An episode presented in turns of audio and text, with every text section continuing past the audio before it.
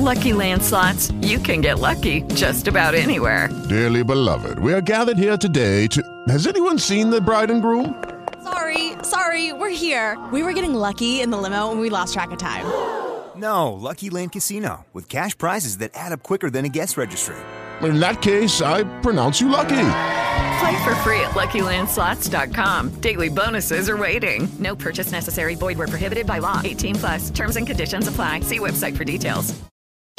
Lucky Land Casino asking people, "What's the weirdest place you've gotten lucky?" Lucky in line at the deli, I guess. Aha, in my dentist's office.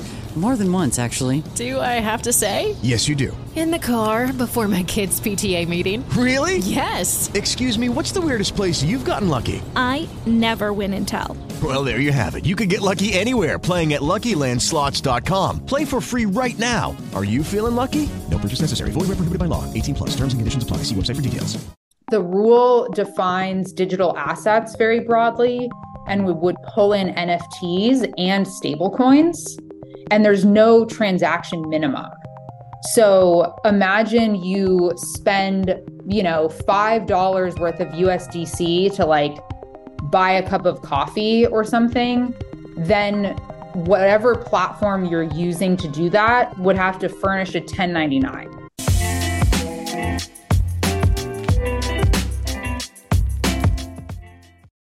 This content is brought to you by Uphold, which is a great crypto platform that I've been using since 2018. Uphold has all the top cryptocurrencies, Bitcoin, and all the altcoins. In fact, they have 260 plus cryptocurrencies on their platform. You can also trade precious metals, stable coins, and 37 fiat currencies. In addition, they are available in over 150 countries.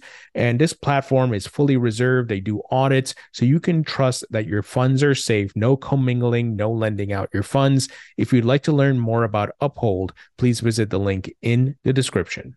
Welcome to the Thinking Crypto podcast, your home for cryptocurrency news and interviews. With me today is Marisa Coppel, who's the senior counsel at the Blockchain Association. Marisa, great to have you back on. Thanks for having me back on, Tony. Appreciate it. Yeah, Marisa, look, you you and the folks at the Blockchain Association have been very busy. I've seen all the letters and the comments you submitted with a variety of things happening with the government and crypto. So there's a lot to go through. Let's start with the uh, Treasury and the IRS proposed uh, t- reporting for ta- crypto taxes and so forth. Tell us about that and the comments that you uh, folks submitted. Yeah, for sure. So the IRS, which is part of the Treasury Department, they issued a notice of proposed rulemaking back in, I believe it was August, um, regarding the change in the definition of broker under the tax code as applied to digital assets. And the rulemaking essentially was following the passing of the infrastructure bill toward the end of 2021 and then the the infrastructure uh, bill or the act essentially directed the treasury to do this rulemaking interpreting the statute that congress passed into law. So fast forward two years i mean we we spent like i feel like there were so many rumors of this rulemaking coming out you know at some point within the past two years. And then finally like two years later it came out and the rulemaking basically just does what it, it interpret it interprets congress's definition of broker. And we filed a comment letter on monday as did over 125000 people. Wow. Um, which is just absolutely wild and i think says a lot in terms of just the how existential this proposal would be if finalized. The way that Treasury interprets the term broker is way broader than what Congress like set in the statute.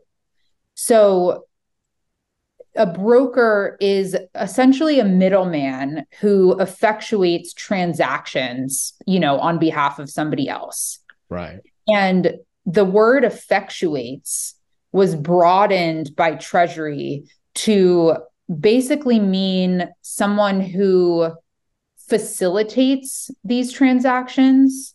And it's sort of unclear what that means. but it would the way that treasury uh, interpreted it would essentially pull in software developers of defi projects it would pull in non-custodial wallet software developers. And then of course it would pull in like the centralized entities like you know a coinbase or a kraken um, that would be a broker or i guess arguably would be a broker under the definition. Like they are you know a more traditional intermediary and they have access to information. Like when you sign up for a coinbase account you have to do all the kyc procedures um, and so they're storing that information safely and they can then furnish 1099s, which is like the reporting obligation that you're probably familiar with with um, you know your Vanguard account or whatever whatever you have. Um, so, uh, but there are issues with the proposal as applied to centralized entities, also, which we describe in detail in our comment letter. One, for example, is that the rule defines digital assets very broadly and mm. we would pull in NFTs and stablecoins, and there's no transaction minimum. So imagine you spend, you know, $5 worth of USDC to like buy a cup of coffee or something, then whatever platform you're using to do that would have to furnish a 1099. That's crazy. Which is crazy. Mm-hmm. Like the Treasury Department estimated, I think this was a couple of weeks ago, that they would have 8 billion like uh, reports to go through, which is just wild. I don't know how they plan to actually go through all of these filings, but I mean, that's on them to figure it out, I guess. Um, and then like the time to comply is really short. Even like a centralized entity would have to build entirely new systems mm-hmm. in order to comply with this proposal. And that would take like millions of dollars. And the proposal is pretty lacking in terms of their economic analysis um, and like their analysis of the cost and burden. So we make those arguments in our comment letter. And then we spend you know, the second half of our comment letter really discusses why the proposal is unworkable as to non custodial wallet software developers and DeFi um, software developers. Hmm. Um, and I'm sure your listeners, you know, are familiar with how this tech works. But if you think about a DeFi project, it's basically impossible to gather the customer information that like you would need in order to do this type of reporting um, they would essentially have to do a very robust form of KYC and like collect social security numbers, names, addresses. Um, and then beyond that, even if they did collect that information, which like collecting it, they would have to store it. So I, it's just, you know, thinking about who would do that and how they would store it when the project is decentralized is basically impossible. And then even beyond that, they would have to figure out, you know, the basis for each transaction. And if if the transactions, you know, it's non-custodial, so like how are they supposed to know where the person or, you know, other project or whoever like owns that wallet address where that those funds originated from? Yeah it's it just seems uh, pretty crazy that they're trying to do this. So question for you do you think this is a lack of education or there's some nefarious uh, reasons behind it? Like they're really trying to jam up or slow down this industry or a combination of both right? It, it, obviously we don't know what they're thinking but uh, from the biden administration we haven't seen very positive things about crypto. So what, what do you think about that yeah, I think it's kind of a combo and and honestly, so I testified in front of the IRS on Monday and I listening to everyone else's testimony and like the questions that I along with others received, it does make me think that they're thinking about these issues like very critically and that they maybe didn't fully realize the impact that the proposal would have on you know the non-custodial wallet software developers and defi developers and then also like you know, the stablecoin issue I mentioned earlier. Like, I don't know if they had thought about that before or really understood the impact of it. But I do think that, like, you know, Treasury's been tough on our industry, although they've been more thoughtful than, let's say, like the SEC, for instance. And I think their motive feels like less rooted in bad faith. Hmm. Um, but I'm hopeful that they will leave room for innovation to happen in the US because the result of this, if passed in final form or in passed in the current form that it was proposed in, would essentially mean that DeFi projects would either have to shut down or move overseas or centralize, which obviously defeats the purpose of the project. Yeah. Um, so innovation would just like be very, very limited. And it's always hard to convince regulators of the value, you know, of this technology.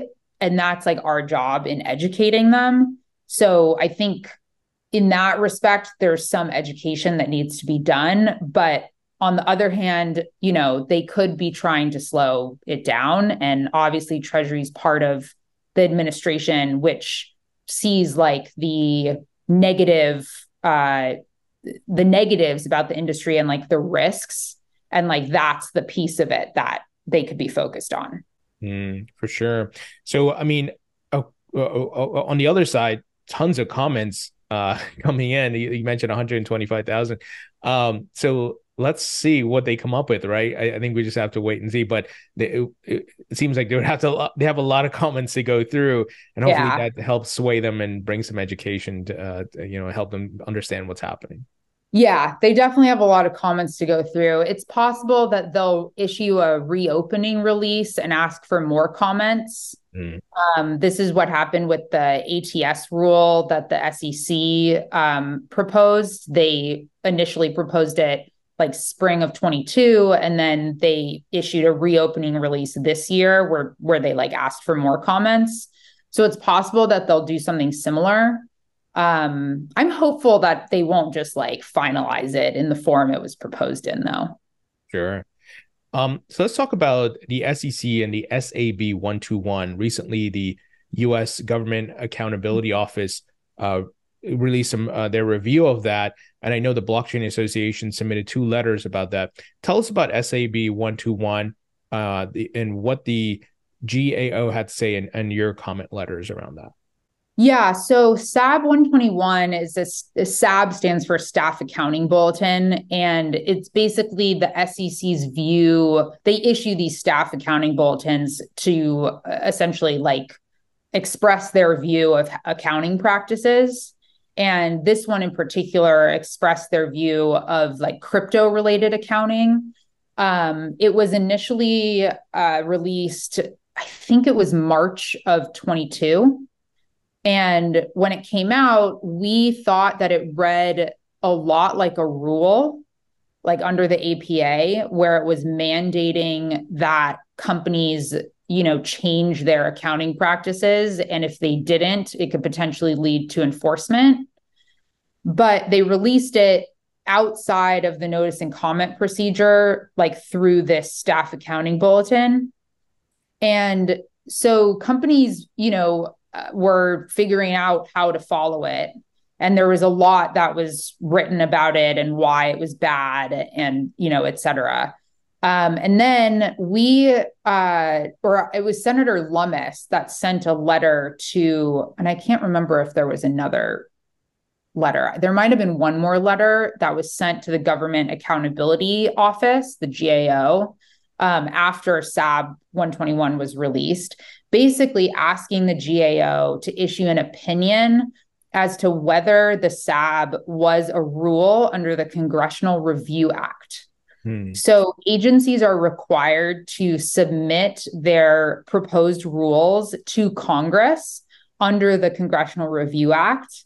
Hmm. If it's, you know, a rule as defined by the CRA, which mirrors the def largely mirrors the definition of a rule under the APA.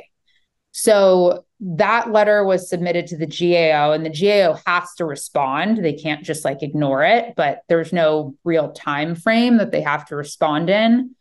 And so they recently issued their opinion that declared that they thought that SAB 121 is a rule under the Congressional Review Act mm. and that it meets the definition of a rule under the APA. So this opinion is not binding on a court although it would be persuasive if there was an APA lawsuit that claimed that the SEC violated the APA by issuing this as a staff accounting bulletin rather than like an actual proposed rule that allowed notice and comment. So it would be persuasive on a court, but it's not binding. Mm. But there is a strategy in Congress where Congress can essentially try to um, get the votes to then force the SEC to like repeal the staff accounting bulletin. Mm. Um, obviously, our Congress is divided. It all that like proposal or bill would need to be signed by the president as well. So it's sort of a uh, you know uphill climb to get that done. But that's like the CRA strategy. But I do think the GAO's arguments in the opinion bolster a potential APA litigation. Hmm. When you say litigation, do you mean uh, companies in the crypto industry suing the SEC? Yeah. So it's possible for a company who is negatively impacted, like harmed by the staff accounting bulletin, to sue the SEC for violating the Administrative Procedures Act.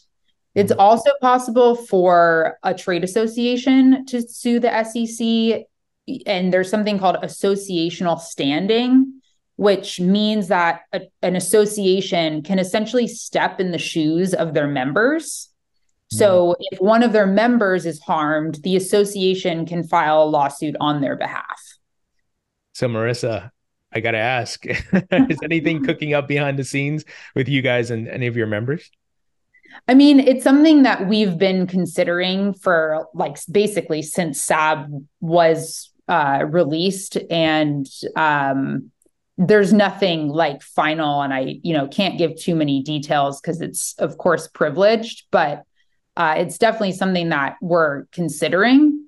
Um, and i don't think it's you know this impacts like non-crypto. It's not just like a crypto rule. It also impacts the banks so i think the banks are also thinking about this because if banks hold crypto on their balance sheet they they have to essentially follow this staff accounting bulletin and the burden is really high and it would um it would it would basically make it very very hard for a bank to hold like custody of crypto assets.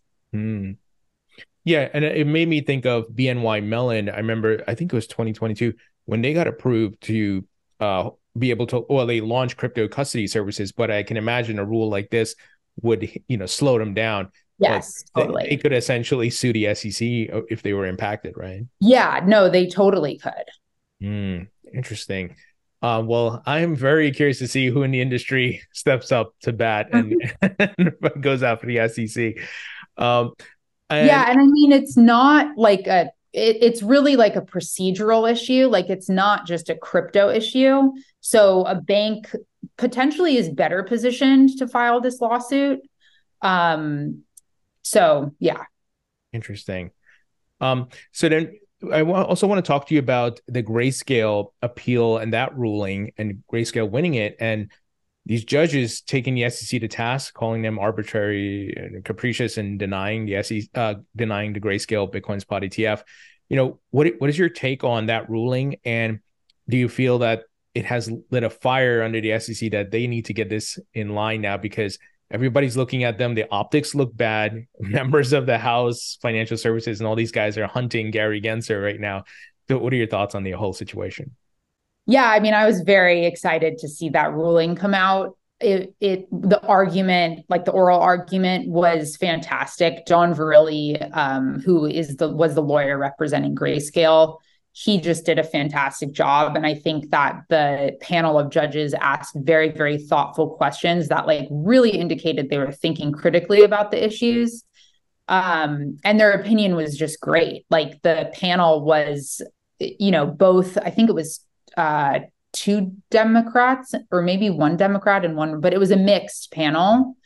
Um, not that that like should impact a judge's decision, but we all know the reality. Right. Um, yeah. So I was very excited to see the opinion come out. And I think that it was part of, it's part of like the shifting in the tide, you know, where the SEC is starting to lose these cases. So that was always good to see. And then in terms of like timing of when their ETF will be approved or mo- won't be approved, although I think it will be approved, um, because they would have to then find another reason for it to not be approved, you know? Um, so I'm not sure like what the timing is. I've heard like rumors, you know, that it could be the beginning of January. So mm. we'll see. Yeah, I'm, i hope they don't try to come up with something. I think the, the entire industry and so many people would be upset. Like, really, yeah. like we're delaying this again. Um, so we'll see what happens. Yeah, I, I was speaking to uh, James Seyffart of Bloomberg, and he's saying he's giving January 10th as that. Uh, yeah, I've heard that. so we'll see. Yeah. Fingers crossed. Hopefully, it's sooner than later, uh, before Christmas, and we have a nice rally. but yeah, that would be nice. That'd be nice. Um. Oh, and I don't think we we we spoke since the Ripple ruling because there's been quite a few things like certain lawsuits dropped against Chris Larsen, Brad Garlinghouse. What are your thoughts on that? And do you see the industry using this as case law? Um, you know, as the SEC's in different litigation with different people.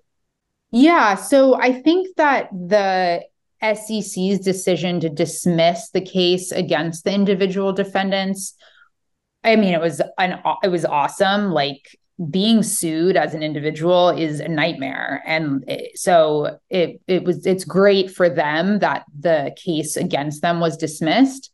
Um i think it was probably strategic on like the sec's part. They probably want to appeal sooner. Mm. so this will allow them to do that most likely. Um I, and i do think that we've already seen the district court opinion being used in other cases. So of course, like a district court opinion is not precedent on any court, sure. even another district court. Um, so we really need the case to go up to the Second Circuit because if the Second Circuit issues an opinion, that opinion will be binding on all of the district courts in the Second Circuit. Mm. And then it will be, you know, persuasive for other courts as well. Um, and then we have the trial scheduled for next year. So, you know, are you seeing this wrapping up, potentially going to trial, or maybe they settle? You know, maybe uh, Ripple pays whatever small fine or whatever fine the SEC wants them to, or they agree upon, and then this thing wraps up. Or do you think this plays out in the courts even further?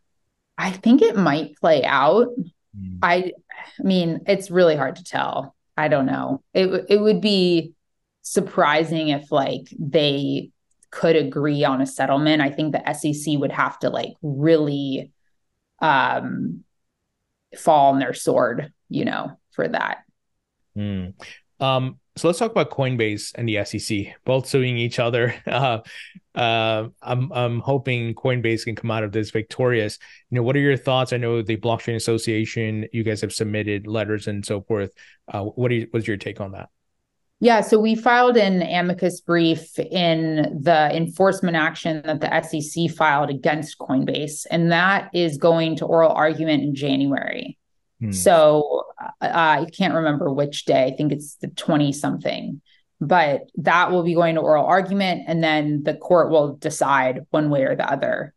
Um, so I'm like hopeful that this judge understands these issues. I think it's the same judge that issued a very positive opinion in this class action dismissal uh, called it was the Risley case.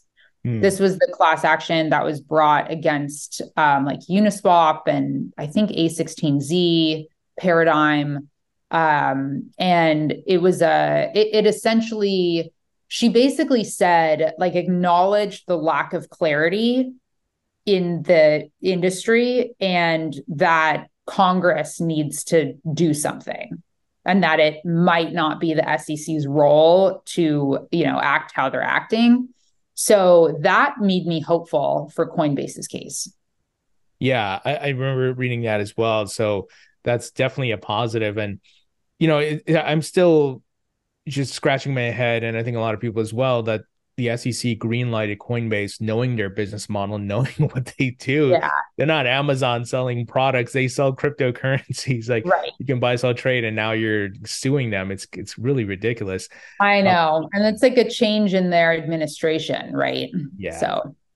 Yeah. So, you know, with that said, and, and I don't know if you can answer this question, but let's say we don't know, but what's going to happen with the election? Let's say the seat is changed to Republican and uh, new chair is appointed to the SEC. Can that new chair come in and wrap up these or get rid of these lawsuits? Yeah, they can if they want to. There's always like voluntary dismissal. Mm. Got it. Got it. Okay. So that's maybe something to hope for. I know. We'll see. we'll see. we just got to uh, wait it out, right? Yeah. Final item here before I let you go. Um, have you guys submitted anything on behalf of the Binance uh, versus SEC uh, situation? Any any thoughts on that case? No, we haven't submitted anything in that. Um, I think like similar arguments that would apply to the Coinbase case, but you know the facts are very different in that case, right. obviously. So. Yeah. Yeah, yeah, very different. Yeah, that makes sense. I, I was just uh, I, I, forgot to check if you guys had done that, but uh, that makes sense. Uh, well, I'm hoping for a Coinbase victory and uh, Bitcoin spot ETF approval soon. So, uh, Marisa, always a great chatting with you. Great insights. Thank you. Yeah, for sure. Thanks so much. This was a great conversation.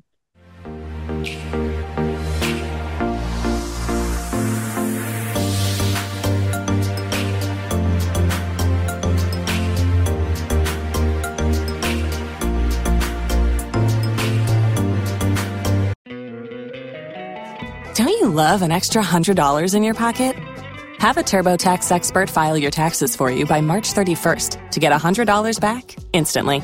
Because no matter what moves you made last year, TurboTax makes them count. That means getting $100 back and 100% accurate taxes only from Intuit TurboTax. Must file by 331. Credit only applicable to federal filing fees with TurboTax full service. Offer can be modified or terminated at any time.